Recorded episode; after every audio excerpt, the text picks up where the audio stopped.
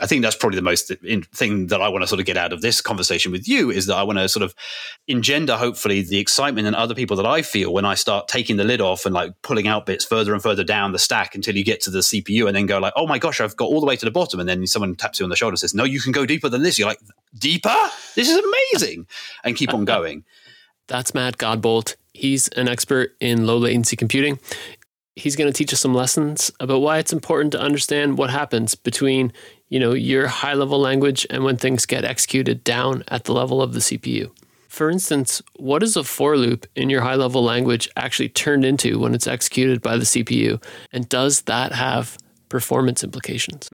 Matt's an important speaker because he has all this knowledge, and how he came by it is a pretty interesting story and it all came out of a lucky break where you know an afternoon's work with a friend and uh, and a bit of JavaScript and and a, and a memorable last name, and, and yeah. here I am. so I, I, carry a certain amount of guilt for that, but that's also just being British.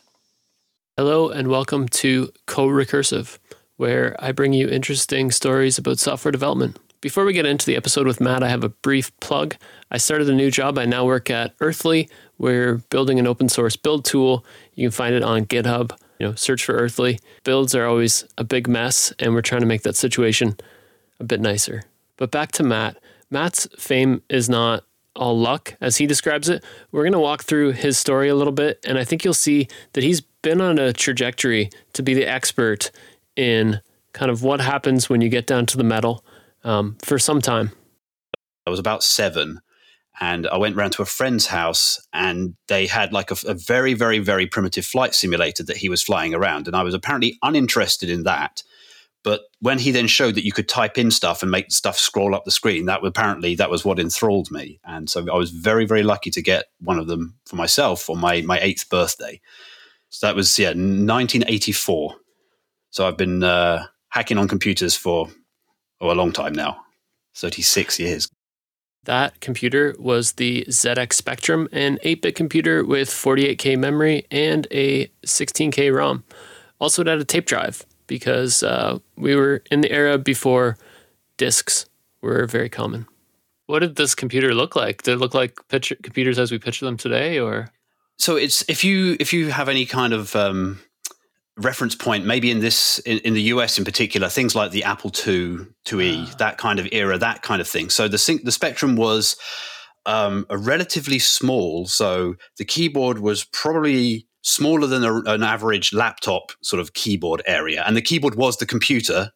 Mm. It was the keys themselves were like rubber. They were like a rubbery mat with indentations in them, which underneath there was a very simple, um, literally just a, uh, a, thin, um, oh gosh, what they call membrane, which made contact or not. So it was a very horrible feeling thing. It was very woolly, very sort of there.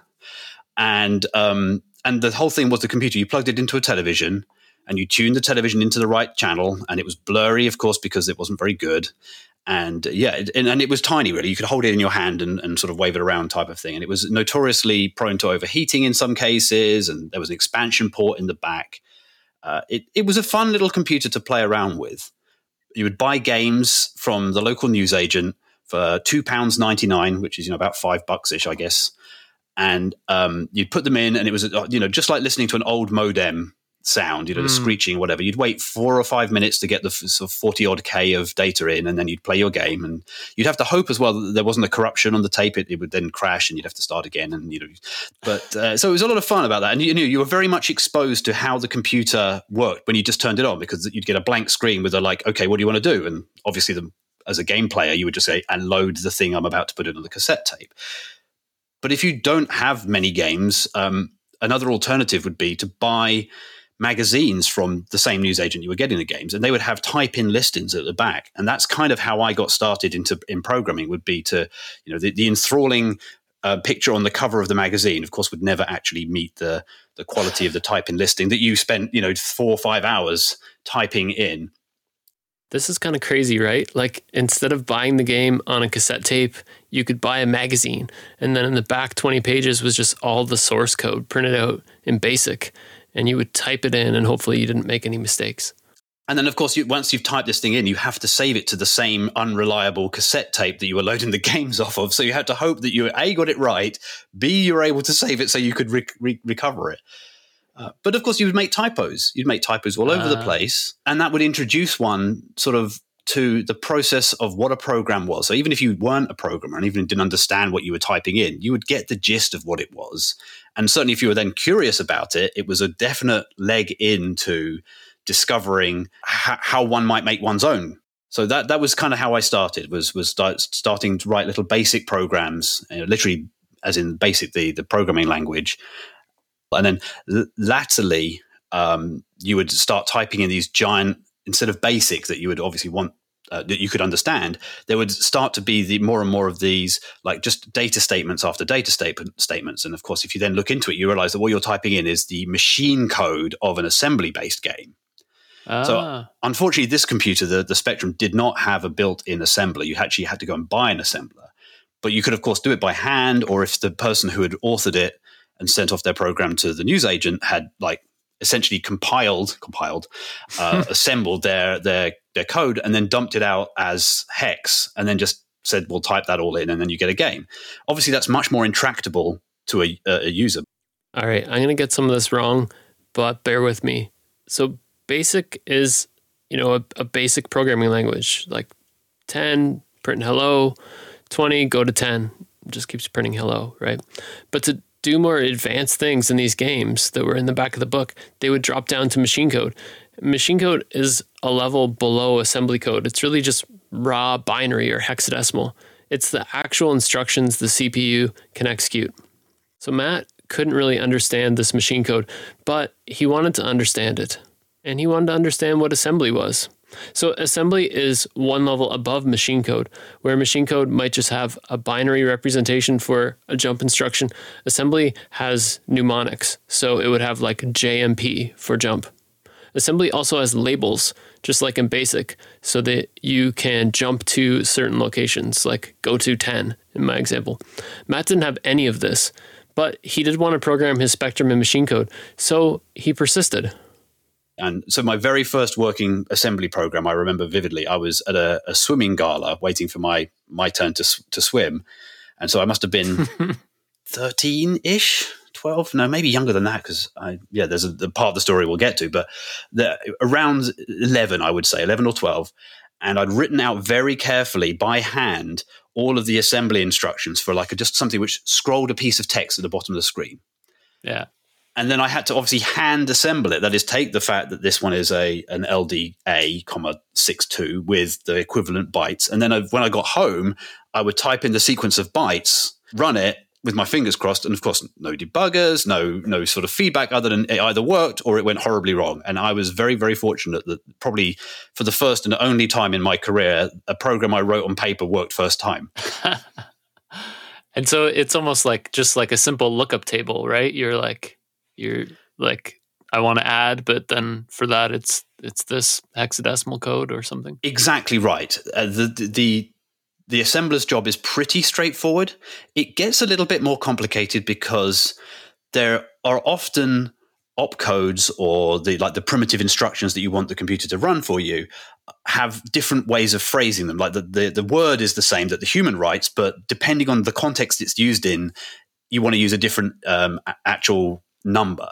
It's like uh, it's like uh, 80s Sudoku. Instead of sitting by the pool figuring out numbers, you're looking up these codes. You're looking at the charts, right, right, yeah. right. and, and I mean, probably the most important thing that an assembler is able to do is to allow the programmer to define uh, labels and essentially go-to statements. So uh, uh, I know everyone hates go-to, and no one should be using go-to in any modern programming language. But when you get right down to the metal, that's pretty much all you actually have. So all the CPU has is arithmetic instructions, comparison instructions, multiplies, divides, loads, and stores and things. Uh, compares and then and go-tos or jumps or branches. They're all basically the same thing. Now the branch location has to go to essentially a label. So you want to say like, "Hey, come back to this location." Like a, a, your mm. average loop would be, you know, here's the top of the loop. Do some stuff. Decrement the counter. If the counter is not yet zero, then go back to the top of the loop.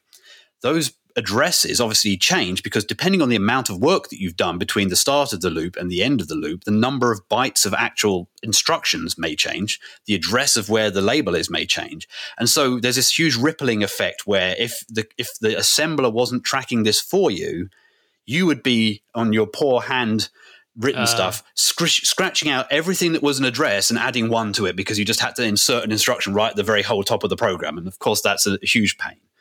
Yeah, no, definitely. So, uh, you know, when you were writing out all these programs, hand assembling it and stuff, like I don't know, like what what did your did your family think or your friends? Did they did they think it was cool or that you'd gone bonkers or?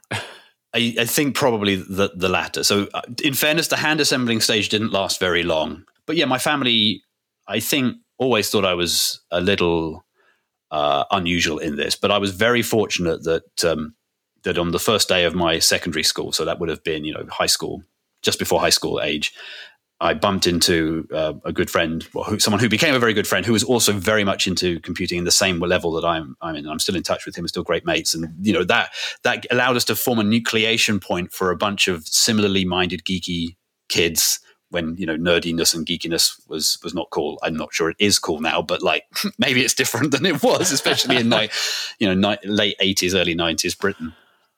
Matt's school had a computer lab full of these computers, the BBC Micro, and he ends up getting a BBC Micro at home as well. Uh, and so at lunch times, people were allowed to go in and and obviously use the computers to play games, of course, which was what everyone was going to do once you have a, a room full. So from that point of view, the computers were cool, and if you knew how they worked and could get like the latest games or whatever, then you were only cool to the, the people who wouldn't otherwise have thought you were cool in that room in that context. so you know you've got a little bit of cachet there, but it didn't it didn't necessarily flow outside into you know the the, the PE lesson. Uh, not quite the same level of, of cool there for your average scrawny British nerdy uh, kid. So Matt and his friends start making little demo applications for the BBC Micro we were writing little demos, like little examples of how cool you could make the computer run. And at the time, the, the same magazines that I used to buy in the in the newsagents were always looking for new submissions. And so he and I ah. would send our submissions off to Acorn User, BBC Acorn User. And if we were very lucky, they would print them and they would send us £10, £20, £50 for like a star uh, rating. And now in in oh gosh, where are we? In like 1989 or 1990 era, 50 quid for two 14 year olds was a lot of money. Thank you very yeah. much. So the pair of us did very well out of those. You know, the, the kind of things that we were doing there would be like Mandelbrot generators, Julia set generators, um, just funny little programs that made nice pictures happen on the screen.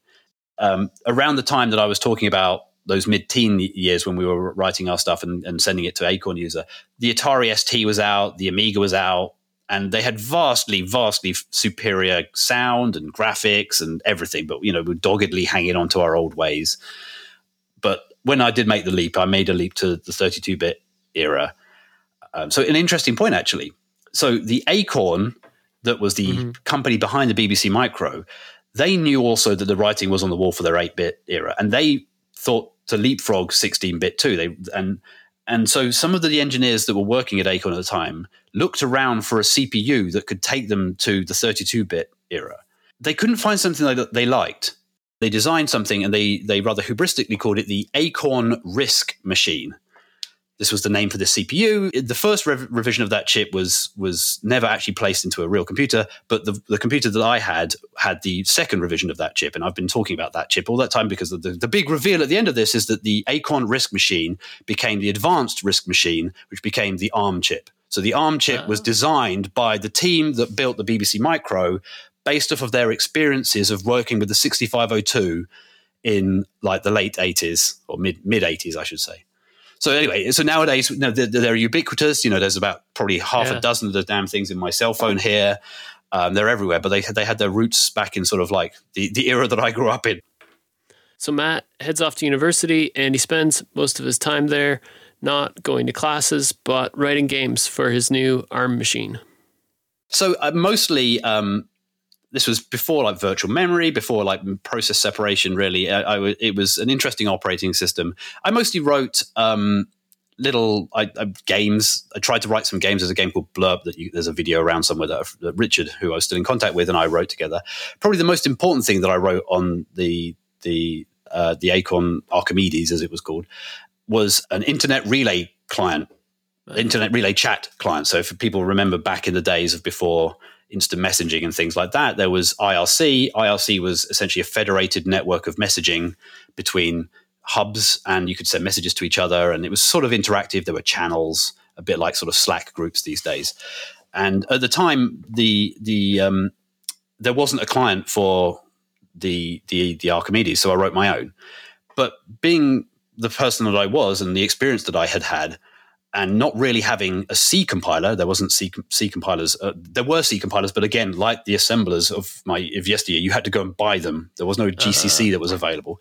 So I took the very sensible approach of writing an internet relay chat client in straight assembly. You know, this is a fully windowed system, right? You know, you've got drag and drop windows. There's an operating system you're interacting with. There's clipboards. There's there's uh, you know you're doing TCP/IP com- conversations and stuff. And it's you know, of course, assembly is the right thing. I know how this goes. So get out my pad of paper and start writing. I guess Thank, you had an assembler. Thankfully, so. uh, the the Archimedes uh, also had a built-in assembler, so that was not a big deal. But but yeah, the whole thing was written in assembly. And in the middle of that, what the thing that was sort of de rigueur for the day was that your IRC client. Um, so at the sort of computer lab, we were using whatever IRIX or um, um, you know Sun SunOS systems that the computer had, mm-hmm. sorry, the computer department had available to us. So they were all Unixy based, and their Unix things all had that. Sorry, all their Unix uh, IRC clients all had scripting languages built into them, so that you could, you know, have like things that greeted people when you joined the channel. You could like protect the channel. You could set the topic and all, you know, all the kind of rubbishy things that that people love to do in in those kinds of environments. And so I, I decided I also wanted to have a scripting language in my my um, my IRC client. And so I, I added um, an object oriented basic into my uh, my my IRC client, oh, which taught me two things. One, the people who had written basic the first time round on the uh, uh on the Archimedes were amazing at what they were doing. Uh, so Sophie Will Wilson is the, the person I know was most involved in it it's just amazing. The the speed of it was phenomenal. My interpreter was staggeringly slow in comparison. So I had to, you know, I learned how bad I was at doing it. I was like, well, even though I'm writing it in straight assembly, it's not a uh, not a patch on what they had done. Uh, and the second thing was that once you do this, you know, it was it was a shareware program, so people were paying me ten quid to to register it, although it was free freely available on like um, download sites, and that kept me in beers in university. So I've been nice. very fortunate that that I've had a couple of things along the way that have kept me in in uh, decent, um, uh, yeah, decent.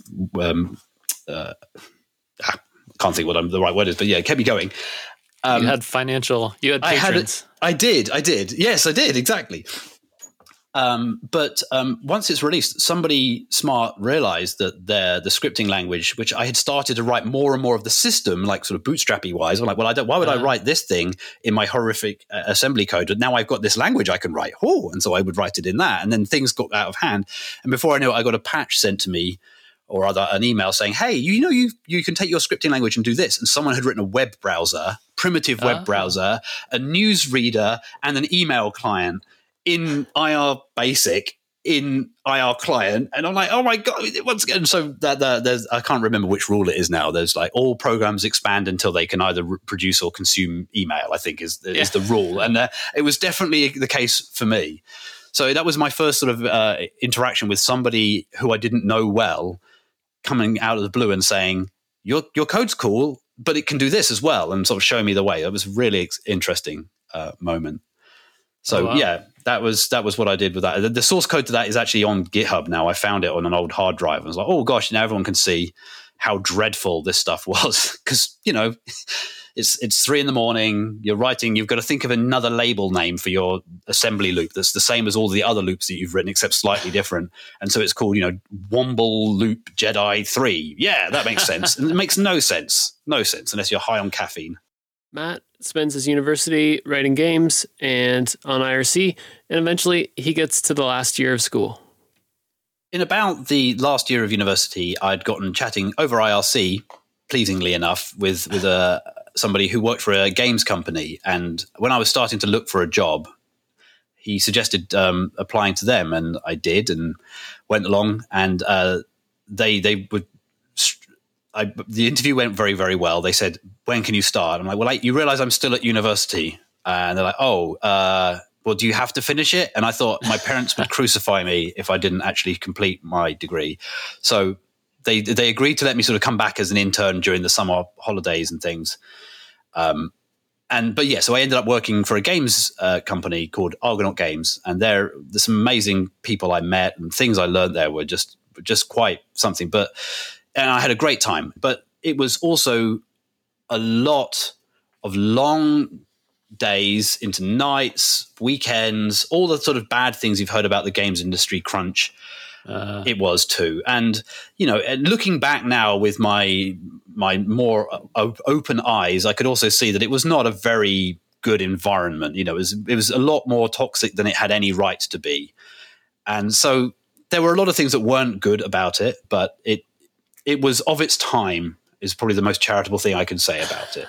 so by this point, I'd learned C begrudgingly, and then had sort of graduated onto C. Let's not skip over that. So uh, there must have been some point where you were like, hey, I can use a high level language like C instead of assembler.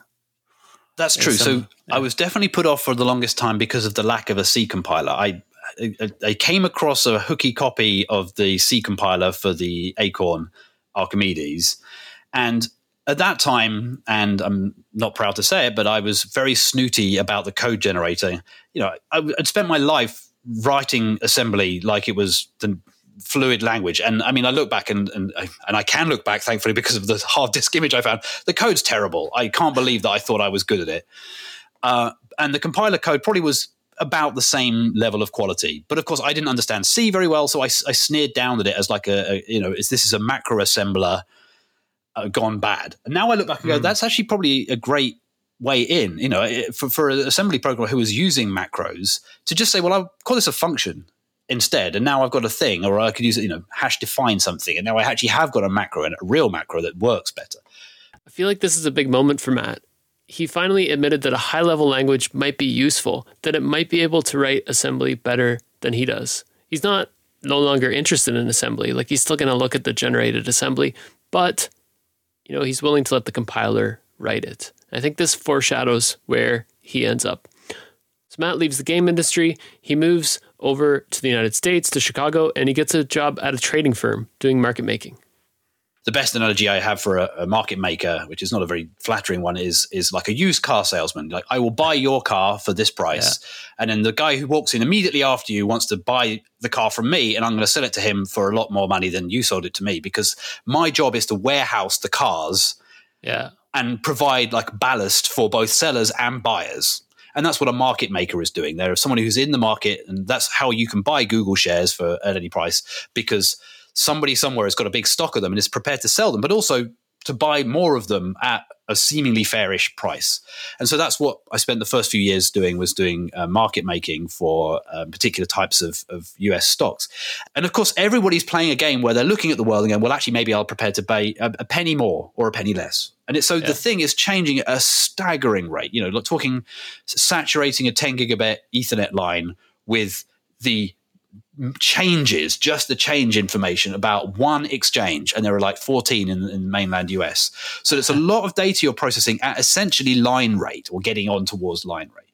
Um, like the barrier to entry is you have to be able to consume this amount of data, make an intelligent decision about what you're going to do in amongst all of that. So obviously, what you need to be able to do is react very quickly.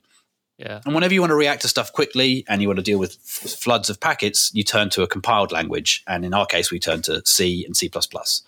And so, yes, we were. Uh, we I inherited a code base that was predominantly C sort of ninety eight, so that's the like the original ish mm-hmm. C era. And um, a couple of years in, we were looking at whether or not it would be okay to start adopting some of the new features that were coming in C eleven. All right, so here you have Matt, who was begrudgingly dragged into C and C from assembly and he works at a place where they struggle just to keep up with the market flow. And there are new convenience features coming to his language. Matt is now primed to become an expert on how the sausage is made, what happens inside of a giant optimizing compiler like GCC, And how does that affect his ability to write programs that can keep up with the market flow? And so C++ 11 gave us two things to, to, and many other things, huge amounts of other things. So I'm glossing over those, but it gave us the auto keyword, which says, yeah, just the type of the variable is whatever the I'm equaling it to. So if you did like yeah. auto i equals zero, you're getting an in. Type inference. Exactly. Yeah. I, mean, I know other languages have much more sophisticated uh, systems for doing this. Rust, in particular, is even more sophisticated. But like C++ is, is pretty much like whatever's on the other side of the equals determines what you are, with some, of course, wonderful C++ strange caveats and, and asterisks and footnotes about the, the weird edge cases. But you know, it wouldn't be fun if it was easy. so we got auto, and we also got the range for. And so now I could just do for auto i colon vec, and now I'm getting all the i the integers i in the vector, and that's great. But obviously, well, not obviously at all. We had been burned previously in other languages. So there was a mixture of languages that were used in the desk. Some of it was written in Java, and yeah. Java is an excellent language. But we had been bitten in Java with iterators because yeah. if you iterate over an arrange uh, of things in Java, a new object is created every time you do that. You get a new iterator that goes over the object. And we were the, the one thing that we the, the Achilles heel of the systems that we had before was that we just basically couldn't afford to let them garbage collect. Yeah. We had so much junk in there that we could it couldn't be done quick enough for our systems to be to remain on. And in fact, the GC thing, the first thing it would do is try and turn off the system so that we could spend hundreds of milliseconds churning through and then deal with the fallout of everything going wrong because we'd missed maybe some packets off of the wire while we were G- anyway, all those things. So we were avoiding it by trying to not create garbage. And so this iteration idiom that we would have liked to have used in Java was was off limits. We had to just, you know, for in i equals naught, i is less than vector dot size equivalent in, in Java. And so yeah. when we said let's use the, the new cool features in C quite rightly, the lead program was like, uh, "Are you sure that's the same?" and so a Pal and I sat down and we. Uh, this has gone into lore slightly now, so obviously the tale has grown somewhat in the telling. But my memory is that we we wrote like a very simple function in C++ and compiled it and just dumped the output with like objdump and you know the disassembler and the demangler and whatever.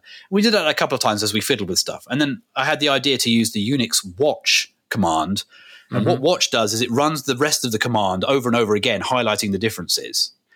Okay. And so I was able to take the compiler and oh, sorry, I was going to say like watch, run the compiler on temp you know, test.c, pipe it through all these things to like demangle it, get rid of some of the, the, the, stuff that the compiler generates that I don't care about, and then show me that, please. And then I split the terminal in half and I had VI on one side and I had the results of this on the other. And so I was able to make changes, and every two seconds it would it would immediately show me the assembly output. Can you picture it? Basically, we have a split screen. On one side, you have your text editor with a single file of code, and then on the other side, you have your generated assembly, which the compiler emits. It's it's basically nonsense to me, but not to Matt. But but even to me, like if I change the idiom, it shouldn't produce a whole much more assembly. It shouldn't have new extra allocations. If something like that happens, then I know something's up and that I should look into it. And of course, naturally, um, that was a very valuable and useful thing to be able to do to just experiment interactively. I think even, even I at the time, C compilation is such a heavyweight activity that until my friend Jordan had sort of showed me how quickly he could just knock up a, th- a, thing in a temp directory that was all of like three lines and run the compiler, and I was like, oh yeah, actually, it's not too bad, is it? It doesn't take too long. Of course, it's quite fast to compile four lines of code, but until that had happened, I just would never have done it. I'd never have experimented in this way. Once you have this tool, one performance question you might want to ask it is when are bit shifts a worthwhile optimization? Bit shifting is instead of multiplying a number, you shift it. So you shift an integer left is equivalent to multiplying it by two, but it can be faster in certain circumstances if you look at like the Doom source code or the Wolfenstein mm. 3D source code, you'll see that it's covered with you know things like oh a equals a shifted up by eight plus a shifted up by two. You're like what? and a shifts up by eight, that's 256. A shifts up by two, that's four. Oh, oh, you're m- multiplying it by 260. I see what you're doing there, but you're using shifts because shifts are faster. All right, and then you you can sort of like say, well, okay, that's that's cool, but obviously the compiler knows this trick too. And the thing about the compiler, it's much more consistent about applying that trick than you are. And so anytime you're multiplying by 260, it says, I got you. I know what you're doing here. And so I, the, the, the risk of revealing one of the big sort of spoilers in one of my talks about that, where I talk about this particular thing what you can do is you can take a, a particular number. There's a number I, I, forget which one it is. It's got like a certain number of set bits, and you like throw it in Compiler Explorer, and it, and it instead of using these shifts and adds that you you see if you like do multiply by ten, it just goes Yeah. back to using a multiply. You're like, oh, compiler, you gave up. You gave up, didn't you? You decided that my number wasn't worth it. You're just going to use a multiply instruction. And so if you sit and pick it apart and go, well, this is you know a shifted up by 10 plus a shifted up by 4 plus a shifted up by 2 minus a because it's one less than all of that okay right and you put that into the compiler and you see oh and it still does a multiply so but i wrote it out as shifts and adds because that would be faster and you turn it back into the multiply again and it's like no you're stupid because you, those shifts and adds are no longer cheaper than the multiply the multiply is five ah. cycles and you've just generated seven cycles worth of shifts and adds and so even though you phrased a multiply as a bunch of shifts and adds, it was able to again unpick it and say, what are you actually doing? You're multiplying by 169972. I'm just going to multiply by 16972. And the cool thing about that is that you can then go and say, well, I, I read this out of some Doom source code, which of course is 386 or 286 era. If I tell it to target a 32 bit system and say the architecture is um, that CPU, it does indeed do the shifts and adds. It goes, no, I Oh, got wow. you. I, I know that the, the multiply was like far too slow. I will use the shifts and adds. And then I, you look at the shifts and adds, and it's actually been cleverer than my, my example. So it was able to unpick my shifts and adds, determine that it was a multiply by some high constant. And then it had a much better way of doing that that was still shifts and adds than my original way. And it's just like, this is why you trust the compiler. Another optimization that Matt can see in action using his tool is vectorization. So vectorization specifically is uh, an interesting technique where the the compiler is able to see that it might be worthwhile doing multiple iterations of a loop at the same time. CPUs have a number of instructions that that treat a register, which is maybe 64, 128, 256 bits wide, instead of just treating it as a giant, giant number, it treats it as a structure containing a number of 32 bit values or 16 bit values or 8 bit values or a number of double precision numbers or single precision numbers. That's crazy. I write a for loop and I say add up to all these things, and it's like, yeah, I'll just add them up four at a time because I can do that. Know? It's so cool, and yeah, and and it, exactly, and and it does this for every loop. You know, every loop that it thinks is profitable. Whereas as an engineer, if you were like actually having to write this out longhand, like old Matt would have done, you'd have to be really quite devoted to to this to always use the magic instructions that do this this way and deal with all the edge cases. But the compiler will happily spit that out every time it sees a loop that it thinks is worthwhile to, which is just another reason, right? You know, be rather than being smart individually every time, be smart once and take, teach the compiler to do it, and then everyone benefits from it all the time. In other words, if there's some trick that you think can make your code faster, probably the compiler authors have already put that trick into the optimization part of the compiler. I, I have all the time, by the way. I know, you know, you sort of scheduled it up to now, but I, I can keep talking until you're bored of listening to me, which which is already you've shown a remarkable fortitude. no, no, it's super interesting. So my, my favorite example is counting the number of set bits. So if you have a number, a 32-bit integer, unsigned 32-bit integer, and you want to know how many one bits there are in that 32-bit value, Yeah. it sounds like an, a pointless thing. It sounds like a, an interview question, which I think it probably is. But there are some genuine reasons for doing it. They're used in like um, uh, packed uh, matrices that are you know very very sparse matrices that have lots of zeros in them. Instead of storing all those zeros, you store a mask that says, well, which of the following values are populated, and then it just has the populated values immediately after it. So you need to sometimes say, Ah. well, how many are there to get to the next row? Yeah, I, I don't need to justify it really. It's just a thing that you might want to do reasonably. So there's a bunch of ways you might solve this. The easiest way is you have a 32-bit integer. You're just going to check if the first bit is 1 and then drop it off and keep checking 32 times. Then there's some optimizations you can make on that. If the whole thing's 0, you know you're done, you can exit early. You could do some sort of bit twiddling hacks, etc. But anyway, you write any of those ways on a modern um, computer, a, a modern compiler, and you turn the optimizer on to full, and you tell it that the architecture is like a modern PC as opposed to the default, which is like the oldest thing it possibly supports. And doesn't matter pretty much any way you wrote that, it will take the whole thing and replace it with the pop count instruction, which is the how many bits are set in this register instruction. And that's just mind boggling to think of what's gone on there. You've taken essentially an order n or an order, you know, set bits of n, any number of ways you could write it. And the, the compiler authors are like, we got you. We know what you're doing, even if you phrased it in all these different ways. There's a normalization pass inside the compiler. There's then tricks for noticing what you're doing, idiom detection, and then it's like, no, this is counting the number of set bits. We're going to replace it with the, that one instruction, and that's amazing. I totally agree. It is amazing. It means that this interview question is easier to answer in assembly than in a high level language because in assembly, it's just a single instruction. What does all this knowledge about compiler optimizations tell us about writing high level code, though? If the one thing that I want people to take away from all of this conversation is that compilers have moved on to the point now where even though it's so useful for you to understand what's going on right at the bottom and understand you know what the CPU is doing, what the RAM's doing, what the caches are doing, what the branch predictor's doing. That's great. It's wonderful. It's exciting. It's interesting. But don't necessarily think that you can't trust the compiler to know those things, or some of them at least, and, and take them into account. Trust the compiler. Always trust the compiler. Write re, you write code that's easy to read because the comp- the human is more important than the compiler now. The compiler has your back, whatever you wrote. Mm. So don't trick yourself and write some natty little thing because you think it'll be a cycle faster or not. It won't be. The compiler honestly will beat you on almost everything that you can care to do. Write the code so that your colleague or you tomorrow morning when you haven't got coffee can understand and trust the compiler to just generate the right code.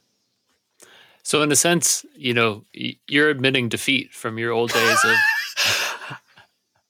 In a sense, yes, but in another sense, it's as if the scales have fallen from my eyes now, and there are just so many more smart people that work on compilers that have the time and the energy and the will and the clever ideas to add in these heuristics, these um, tricks, these knowledge of the ISA that's deeper than anything I would have these days. Um, am, am, I saying that you can't beat the compiler anymore? No, of course not. There's always a case where you know more information than the compiler but the compiler is very, very good under almost all circumstances that you cared to do. So Matt's a changed man, right? I mean, he had already moved on to using a high level language, but now with his tool, you know, he can really see the assembly that's being generated and all the optimizations that are happening.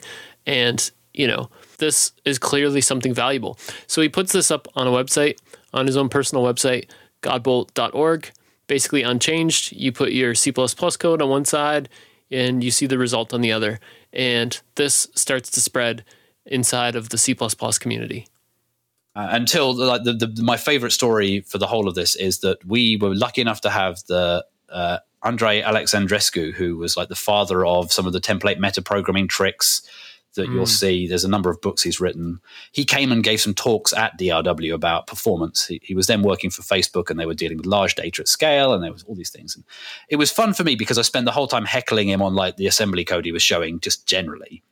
And so I kept pulling him up on that. And he, he, we had a good, it was good banter back and forth. And eventually at the end, he said something along the lines of, ah, I think somebody told me there's a website that you can just put your code into um, and it shows you what the assembly looks like. And at that point, I blushed bright red as everyone else in the room looked at me and like pointed and said, "Yeah, it's his." And like, oh, now I feel like an absolute dreadful person for I feel not mentioning earlier. Yeah, he came to give a talk, and you were like poking at him, and then he's like, "I think I have a solution." You're like, "Yeah, that's mine." um, yeah, so he and I have become friends now, so I think he's forgiven me for being quite so dreadful. So I think we're all right on that front. Uh, but yeah, it's, so it, it's it grew and grew, and it probably took a couple of years before it became more well known. So Godbolt.org now supports many, many languages, uh, 21 as I look right now, maybe more by the time this comes out.